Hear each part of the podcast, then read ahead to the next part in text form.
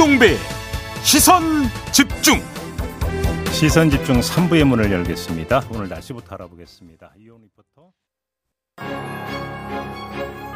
뉴스의 이면을 파헤치는 삐딱선 정신. 핵심과 디테일이 살아있는 시사의 정석. 여러분은 지금 김종배의 시선 집중을 청취하고 계십니다. 네, 국민의힘이 이준석 대표의 선대위 직책 사태로 어수선한데요. 이런 와중에 윤석열 후보는 삼선의 조혜진 의원을 특별 보좌역으로 임명을 했는데요. 조혜진 의원 바로 연결해서 좀 이야기 좀 나눠보겠습니다. 나와 계시죠? 예, 반갑습니다. 네. 조혜진입니다. 오랜만입니다. 네. 언제 윤석열 후보 쪽으로부터 연락 받으셨어요? 어, 지난 주말이요. 지난 주말에 윤석열 예. 후보가 직접 연락을 했던 겁니까? 예. 음, 그러니까 뭐라고 하면서 연락을 했을 때 혹시 그러면 그 뒤에 좀 독대를 하셨습니까 윤석열 후보가? 음, 따로 뵌 적은 일대일로 따로 뵌 적은 없었습니다. 아 그래요? 뭐 통화는 가끔씩 했을 거예요. 예. 그러면 윤석열 후보가 특별히 주문한 어떤 역할이 있습니까? 어, 제가 모셨던 분들이 옛날에 박찬종 의원님, 이해창 총재님, 예. 또 이명박 서울시장님 이런 분들이 있는데 그분들 모시고 대선을 치르면서 했던 경험, 노하우 음. 이런 걸 최대한 이번 대선 승리를 위해서 음흠. 어, 활용을 해주고 네. 특별히 그, 그 본인 후보 본인에게 조언할 것이 있으면은 음. 언제든지 기탄 없이 솔직하게 이야기해달라 예. 그런 당부의 말씀이셨습니다. 좀 이런 해석도 가능할 것 같아 한번 좀 질문을 좀 드려볼게요. 그러니까 지난 예. 주말에 연락이 왔다고 말씀하시니까 더 그런 것 같은데. 예. 지난 주말이면은 윤석열 후보가 부인 김건희 씨 허위 이력 의혹 관련해서 대국민 사고를 한 바로 직후 아니겠습니까? 예. 그리고 지금 의원님께서는 국회 교육위원회 위원장을 맡고 계시거든요. 예. 혹시 김건희 씨 허위 이력 의혹 이 부분에 예. 대한 어떤 그 전담 대응 혹시 이런 차원에서 특별 보좌역으로 임명한 게 아닌가라는 해석도 따라붙을 수 있을 것 같은데. 음, 그거는 아닙니다. 그에 대해서는 예.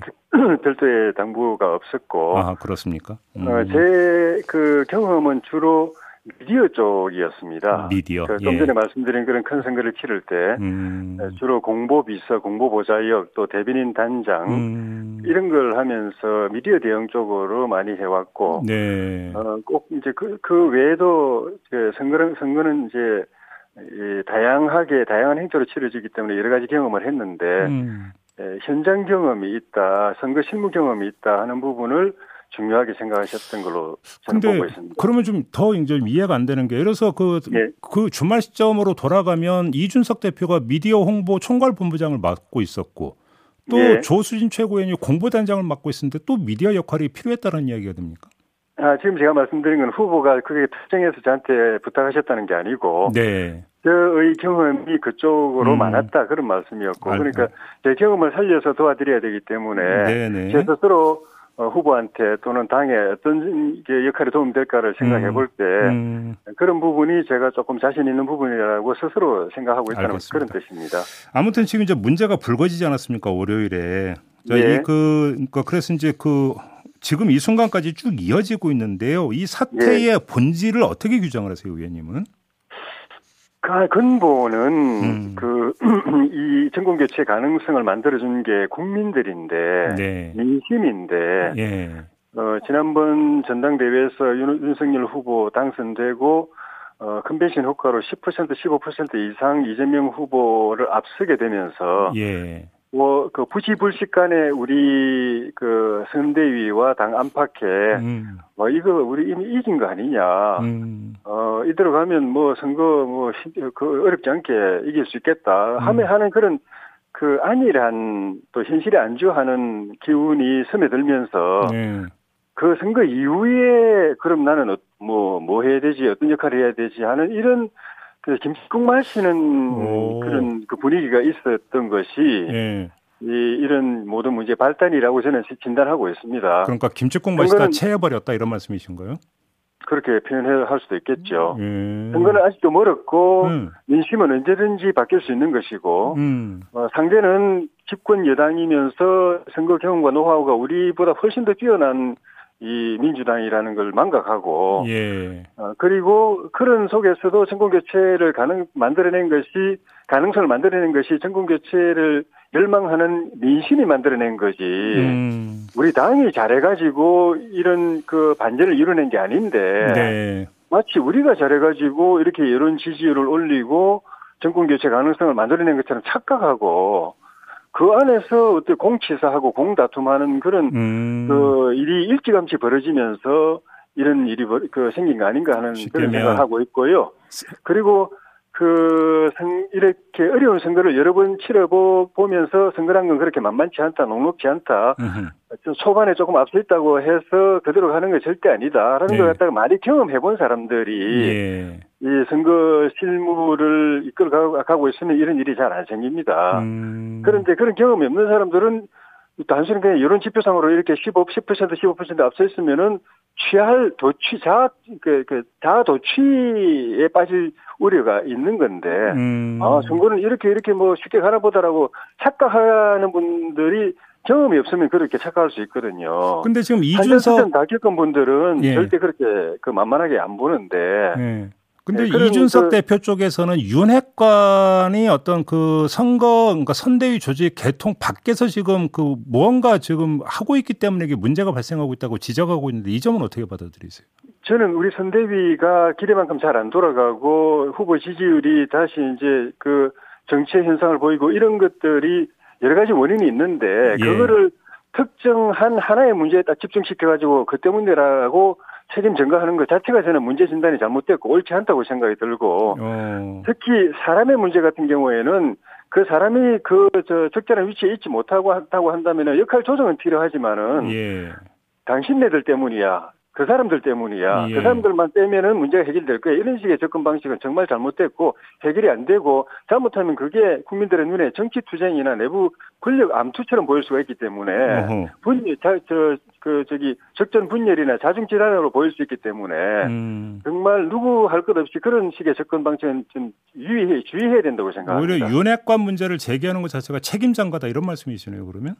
그게 문제가 있다면 그건 해결을 해야 됐지만 예. 그것 때문에 이, 이 일이 잘 안 된다, 이 모든 사태가 생겼다라고 예. 문제 진단하고 규정하고 예. 어뭐 특정 몇 사람만 그 빼면은 음. 해결된다라고 말하는 것 자체가 사태를 오도하고 오도할 위험이 있다고 저는 생각합니다. 그리고 알겠습니다. 어떤 문제가 있다고 하면 그 문제에 대해서 대안을 제시하면서 이야기를 해야 되고 음흠. 어떤 사람들이 문제가 있다고 하면 다른 그럼 그 사람들이 그 자리에서 그렇게 못한다면 더 나은 사람들이 누구냐? 음.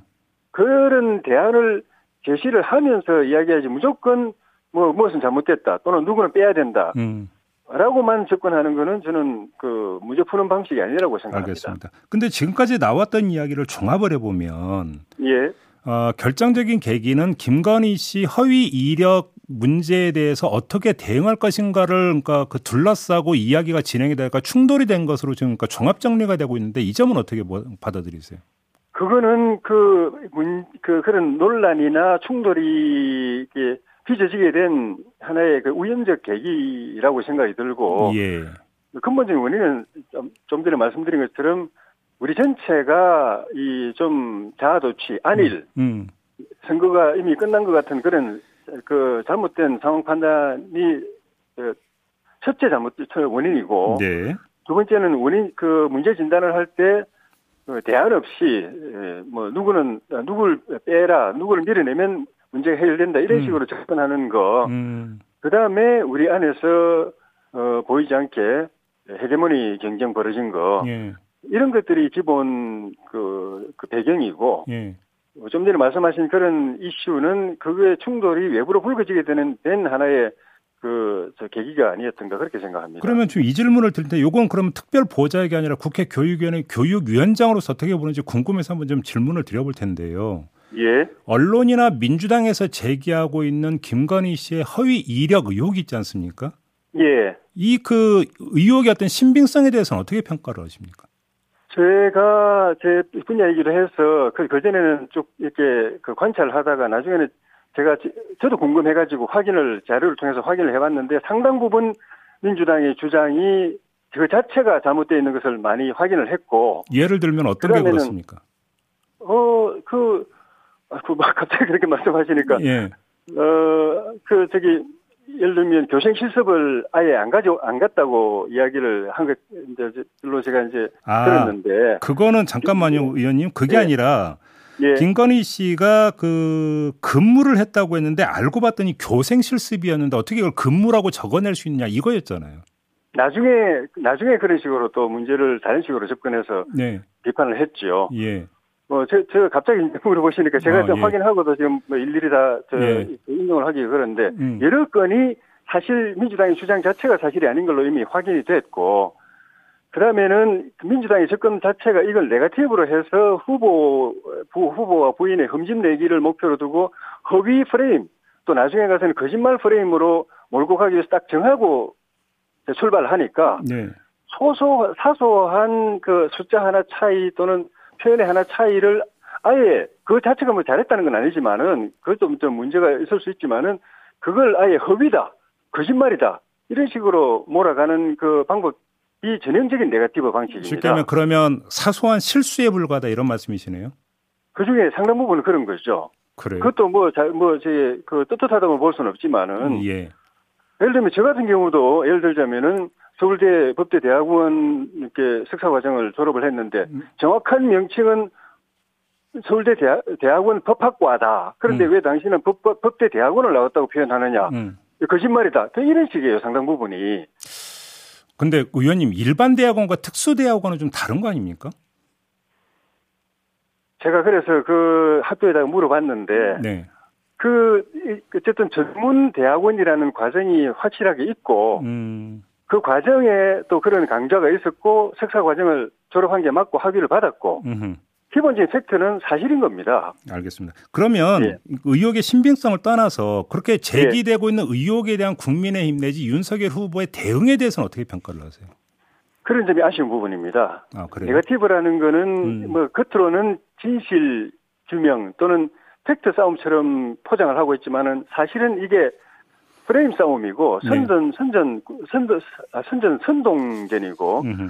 또 거짓 프레임 또는 그 저기 허위 프레임 예. 이걸 씌우는 게 목표이기 때문에 대응 방식도 달라야 됩니다. 음. 그런 그런 예, 네거티브 공격을 받아서 대응을 해본 경험이 많은 사람들이 전면에 나서서 대응을 예. 해야 이게 제대로 대응이 되는데 예. 그런 점에서 우리가 좀 우물쭈물하면서 음. 우리 나름으로는 진실을 규명한다고 했지만 결과적으로는 저쪽에 의도에 말려든 부분이 상당히 있다고 보여져서 그런 부분이 안타깝고 예. 뭐그 점에서는 저도 이제 좀 역할을 해야 되겠다고 생각을 하고 있습니다. 알겠습니다. 마지막으로 이 질문을 좀 드릴게요. 아무튼 이제 선대위 재정비가 과제가 됐는데요. 윤석열 후보 예. 이제 김종인 총괄의 그립감을 강조를 하지 않았습니까? 그리고 예. 김종인 총괄 같은 경우는 뭐 선대위 조직 전반 개편이 아니라 기동 헬기 쪽을 강조를 했는데 이게 그 맞는 방향이라고 평가하십니까? 이준석 대표는 전체를 사실상 해체하고 새로 만들어야 된다고 주장을 했던데 네. 현실적으로는 그게 쉽지가 않고 김종인 비대위원장의 그 진단이 저는 맞다고 생각합니다. 아, 그래요? 그큰 음. 선대위 조직은 여야 할 것 없이 이제 클 수밖에 없는데 네. 그렇지만 이 큰 조직이 돌아가기 위해서는 엔진이라든가 또 기관이라든가 또 뭐 저기 연료라든가 통신이라든가 네. 이런 것들이 그 말, 말하자면 이제 전투로 비유를 하자면은 음. 그런 핵심 기능들이 살아야 되는데 그 기능이 이제 제대로 가동, 가동이 안 됐기 때문에 예. 선대위가 역할이 좀 부실했다 이런 진단이신 것 같은데 그건 맞다고 생각이 들고 음. 그런 부분이 보완이 돼야 되는데 결국은 선거 경험이 많은 분들 특히 대응 경험이 많은 분들을 그런 요소 요소에 배치해 가지고 네. 돌아가게 만들어야 된다. 예. 그게 김정은 비대위원장의 진단이신 것 같고 그걸 좀 기대하고 있습니다. 알겠습니다. 그리고 어쨌든 총괄선대위원장이시기 때문에 네. 후보의 부담을 좀 덜어드리고 음. 총괄선대위원장 중심으로 해서 음. 선대위가 제대로 돌아가고 후보는 본인의 본연 본인에게 주어진 후보로서 본연의 일정이나 업무에 충실할 수 있도록 해드리는 것이 도와드리는 네. 거라고 생각합니다. 알겠습니다. 자, 오늘 말씀 여기까지 들을게요. 고맙습니다, 의원님. 네, 고맙습니다. 네, 지금까지 윤석열 후보 특별 보좌역을 맡게 된 조혜진 의원과 함께했습니다. 세상을 바로 보는 또렷하고 날카로운 시선. 믿고 듣는 진품 시사. 김종배의 시선 집중.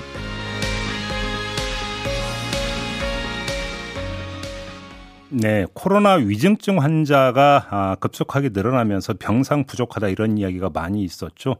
그래서 어제 당국이 대책을 내놨는데요. 다음 달 중순까지 중등증 이상의 코로나 환자를 위한 병상을 7천여 개, 생활치료센터 병상 역시 2,400여 개를 추가하겠다 이렇게 밝혔는데요.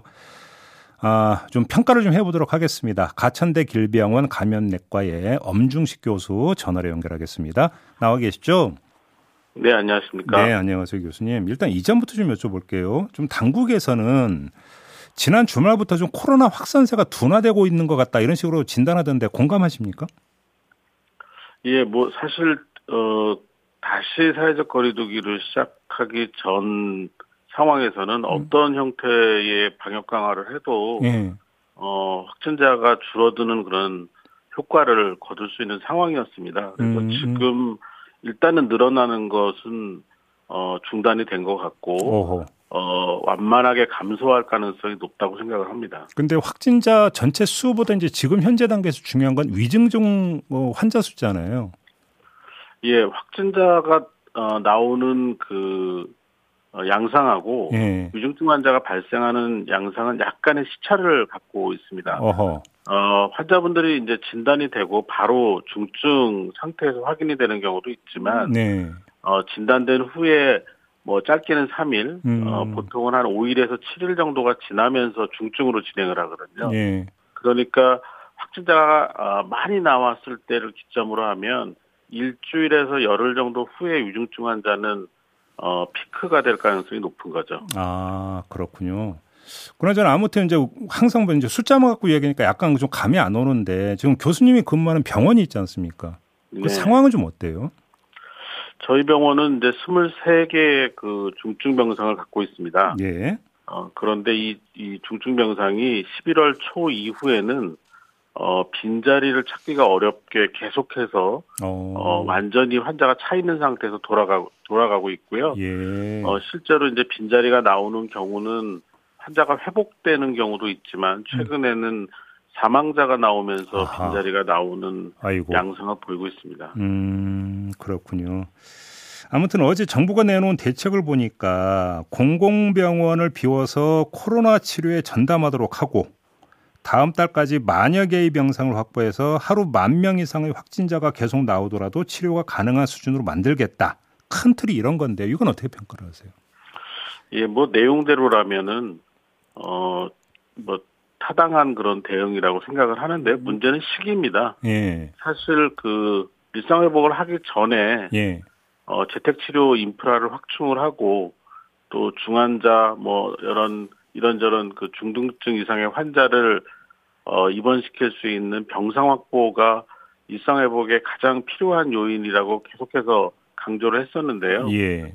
이게 이제 일상회복이 시작된 이후에 상황이 나빠지면서 이런 대책이 나오니까 음. 어 사실 그 미리 준비하고 했어야 될 게 지금 나왔다는 생각이 들고요. 음흠. 그다음 이제 저희도 어제 그래서 행정명령을 받았는데 음. 1월 19일까지 이제 병상을 더 확보하는 겁니다. 예. 그러니까 실제로 앞으로 유행이 다시 커질 가능성도 있고 음. 오미크론이 어, 유행을 주도하는 상황이 되면 더 많은 확진자가 단기간에 나올 수도 있기 때문에 그렇죠. 어, 1월 19일 이후에 어, 중증병상을 많이 확보하는 건 의미가 있다고 보지만 음. 지금 당장 발생하고 있는 중증 환자를 해결할 수 있는 대안이라고 보기는 어렵습니다. 그런데 그러면 지금 당장 그 나, 그러니까 바로 시행할 수 있는 대안이 따로 있을 수가 있을까요? 교수님 보시기에?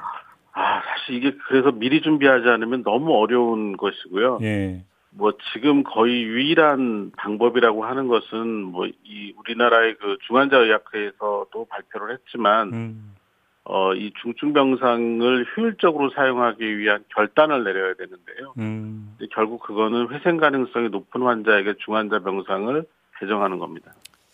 아, 그 말씀은 그러면 회생 가능성이 좀 낮은 분들 이야기가 그럼 또 반대편에서 따라붙는 이야기가 되겠네요. 그러면 그 얘기는? 네, 굉장히 괴로운 그 결정이어야 어. 되고 어휴, 예. 아주 힘든 그 사회적 합의가 필요한 그런 결정이어야 됩니다. 근데 저번에 저희가 며칠 전에 김부겸 총리하고 인터뷰를 했는데 김부겸 총리는 이 점을 강조를 하던데요. 그러니까 위중증 환자에서 그러니까 그 병상에 들어가 치료를 했는데 이제 호전이 됐지만 다른 기저 질환이 있는 분들 같은 경우 거기서 다른 데로 이, 그러니까 이전하는 걸 자꾸 거부를 한다. 이 점을 해결해야 된다고 이제 강조를 하던데 이건 어떻게 평가를 하세요? 아, 뭐 물론 그런 경우도 있을 수 있는 것 같습니다. 그런데 네. 저희가 현장에서 경험하는 것은 예.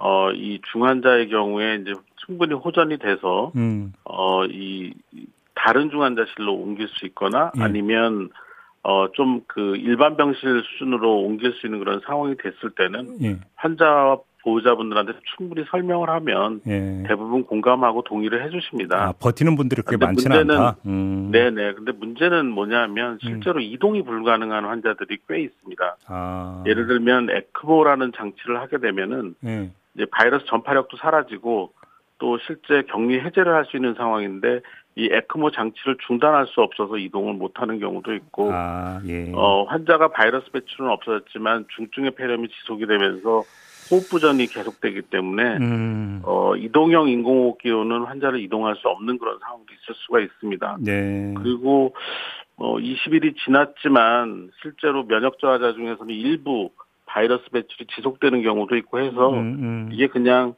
일정한 시점을 기준으로 해서 뭐 격리 해제를 그 결정하는 그런 형태로는 현장의 상황을 다 반영하기 어렵다고 보고 있습니다. 지금 교수님께서 20일을 말씀하신 게 지금 정부 방침이 중환자실 입원 기간을 사실상 20일로 제한하는 거 이거에 대한 말씀이신 거죠? 이게 비현실적이다 네. 이런 말씀이신 거죠? 아, 뭐 물론 이제 그 이 확진이 되고 또는 증상 발현이 되고 음. 2주에서 3주가 지나면 바이러스 배출이 현저히 줄기 때문에 네. 전파력이 없어지는 상황이 된 건 거의 맞습니다. 음. 아주 일부를 제외하고는 음. 어 그렇지만 사실 이런 상황이 되더라도 네. 일부 환자들은 그 이동 앞서 말씀드린 것처럼 이동이 불가능하거나 여러 가지 이유로 격리 해제가 어려운 경우들이 있는데 음. 이것들을 너무 일괄적으로 어 이 일정한 시점을 기준으로 해서 음. 어 이렇게 전원이나 아니면 격리 해제를 어 강제하기에는 현장의 음. 상황이 그렇게 만만치는 않다라는 거죠. 알겠습니다. 그다음에 또 이런 이야기가 있더라고요. 이제 공공의료원을 코로나 전담병원으로 지정을 해서 운영을 하는 건 좋은데, 근데 이 공공의료원이 사실상 그 서민들의 의료기관인데, 그러면 서민들은 어디로 가란 말이냐 이런 얘기가 바로 어제부터 따라붙던데 이건 어떻게 봐야 될까요? 예, 뭐 그거는 공공의료원뿐만이 아니라 음. 어 이제 민간 병원에서 또 동일한 그런 적용이 되는데요. 네. 병상을 어, 코로나19를 위해서 내놓은 만큼 어 그만큼의 이제 인력이 또 그쪽으로 가야 되고 음흠. 그러다 보면은 기존의 그 진료 어 대상이 되는 환자들에 대한 어, 진료 제한이나 지연이 일어날 수밖에 없습니다. 예. 이걸 어떻게 해소하느냐에 대한 대안도 사실 굉장히 중요한데 지금으로서는 그 다른 대안을 충분히 준비를 하지 못한 상태에서 음. 이제 급한 불 끄기 위한 어, 상황이 된 거죠. 그래서 예. 예, 이 부분도 좀 그 다른 대안이 좀 필요한 것 같습니다. 알겠습니다. 첩첩산중인데 좀 마지막 질문 이걸 드릴게요. 오늘 새벽에 이제 미국에서 나온 그 소식이 있던데 미국 FDA가 파이저가 개발했던 먹는 치료제 있지 않습니까? 긴급 네. 사용 승인을 내줬다라는 지금 그 속보가 오늘 새벽에 전해졌던데 이게 좀 그 하나 해결책이 될 수 있을까요? 네, 그런데 이 그 경구 치료제도 우리나라에 도입이 되려면 역시 우리나라 식약처 심사를 통과를 해야 되고요. 예. 어, 이제 제가 알기에는 질병관리청에서 2월부터 도입을 하는 걸로 되어 있습니다. 왜냐하면 이게 승인이 돼도 음. 양산을 해서 충분히 공급할 수 있는 데까지는 시간이 필요한데요. 아, 예, 예, 예. 네, 그래서 그 이후에나 우리나라에서도 사용이 가능하지 않을까 생각합니다. 결국 지금부터 한 1월 중하순까지 어떻게 버티느냐가 관건인 것 같네요. 말씀을 좀 예, 듣다 보니까 알겠습니다. 자, 오늘 말씀 여기까지 들을게요. 고맙습니다, 교수님. 감사합니다. 네, 지금까지 가천대 길병원 감염내과의 엄중식 교수였습니다. 네, 시선 집중 본방 마무리하고 유튜브에서 천기두설로 이어가겠습니다. 고맙습니다.